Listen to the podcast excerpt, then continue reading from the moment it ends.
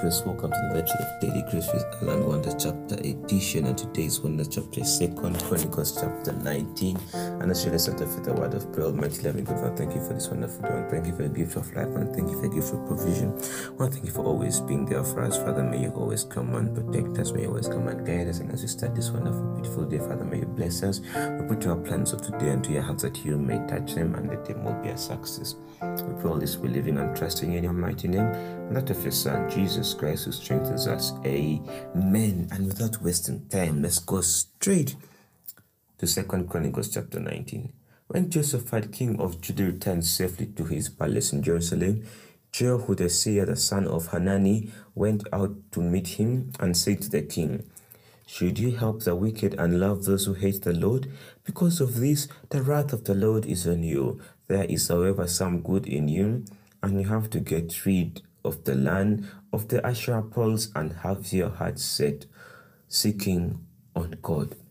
Just Jehoshaphat lived in Jerusalem, and he went out among the people from Beersheba to the hill country of Ephraim and turned back to the Lord, the God of their ancestors. He appointed judges in the land in each of the fortified cities of Jerusalem. He told them, Consider carefully what you do, because you are not judging for mere mortals, but for the Lord who is giving you, who is with you whenever you give verdict. Never let the fear of the Lord be on you. Judge carefully, for with the Lord our God there is no injustice or partiality. In Jerusalem also, Jehoshaphat appointed some of the Levites, priests, and heads of the Israelite families to administer the law of the Lord and to settle disputes, and they gave and they lived in Jerusalem. He gave them these orders You must serve faithfully and wholeheartedly in the fear of the Lord in every case that comes before you from the people who live on the cities, whether bloodshed or other concerns of the law, commands, decrees, or regulations, you are to warn them not to sin against the Lord. Otherwise, his wrath will come on you and your people. Do this, and you will not sin. Amariah, the chief priest, will be over you in any matter concerning the Lord, and Zebadiah son of Ishmael, the leader of the tribe of Judah, will be over you in any matter concerning the king, and the Levites will serve you as officials before you. Act with courage, and may the Lord be with those who do well. And this is where our wonder chapter for today ends. It's a relatively short wonder chapter, and let's go straight. What message do we have you? The first one comes from verse 3. What does verse 3 say? There is, however, some good in you, for you have rid the land of the Asherah poles and have set your heart on seeking the Lord. Amen. This verse tells us that the Lord sees the tiny things that we do. The Lord reads our hearts. Amen. We cannot fool the Lord. You know, like so, so many times where you do this on a Sunday, then on a Monday, you're doing a different thing, you know? But the Lord reads our hearts. That's what the Bible is telling us today. That no matter what we do, no matter what we are doing, no matter what we are going to do, we ought to remember that the Lord sees our hearts and He reads our hearts and He's going to hold us accountable for all the deeds that we do. That is the Lord that we serve. You cannot fool the Lord. That's the shortest message. He reads your heart. He knows your heart. And if you decide to seek Him, as I told you one, one time, seek Him with all your heart. Because when you find yourself seeking the Lord with all your heart, you'll find yourself loving Him more and more, and you'll find yourself going against the commands, commandments less and less and you live a very happy life. When you go into verse 17, verse 17, I mean, verse 7 rather says, Now let the fear of the Lord be on you.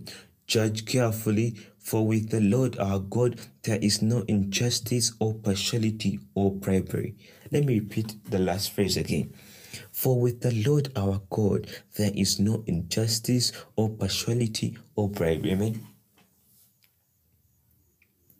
Once you are on the Lord's team, we have to avoid those three things injustice, partiality, and bribery. Why? Because at the end of the day, you will be held accountable. Amen. When the Lord elevates you in society, when He lifts you up and puts you somewhere and gives you some form of authority, for example, do not abuse it. The Lord will see the tears of those that you're making suffer, and trust me, you will pay dearly for it. For the Lord always looks after His people. Amen. And you may be like, oh no, but I don't have, I'm not having any authoritative role. I'm, I'm just a human. Sometimes, even being financially able, even being born in a financially stable family is already an elevation that the Lord has given you. And don't use that position to make other people's lives miserable. Why? Because you will be held accountable for them. And lastly, verse 9 says, He gave them these orders you must serve faithfully and wholeheartedly in the fear of the Lord. Let me repeat that. You must serve faithfully and wholeheartedly in the fear of the Lord. Amen. In whatever thing that you do, do it faithfully and wholeheartedly. Why? Because you are doing it for the Lord, and the Lord is seeing you. And when you decide to serve the Lord, serve Him wholly. Don't start serving Him Monday to Friday, Saturday to Sunday. You're serving a different God. When you're at home, you're serving a different God. You go to a club and you're doing ABC. You go and steal and you're doing ABC. And then Sunday you come to church. No. That's not serving the Lord faithfully. Amen. You have to be faithful in what you do. And you'll see how the Lord will bless you. You'll see how the Lord will open your eyes. And that's what I had for you today. That's a message that I had for you today. Feel free to read Second Chronicles chapter 19. What do you get? What do you understand? Feel free to write to us daily grace with at yahoo.com or send us a direct message on Instagram or Twitter at daily grace with at yahoo.com. Really love to hear from you. Remember, the Lord can use one word to send a thousand messages. Almighty life in God, I want to thank you for all the benefits. and thank you for everything that you have done. I want to thank you for always being there for us. May send in your Holy Spirit to come and guide us, to come and be with us, to come and protect us, to come and always show us the right path and be with us in everything that we do, Father. We pray that may fill us with the Holy Spirit so that we can serve you wholeheartedly and faithfully in each and every day of our lives. Always be living and trusting in your mighty name and that of your Son, Jesus Christ, who strengthens us. Amen.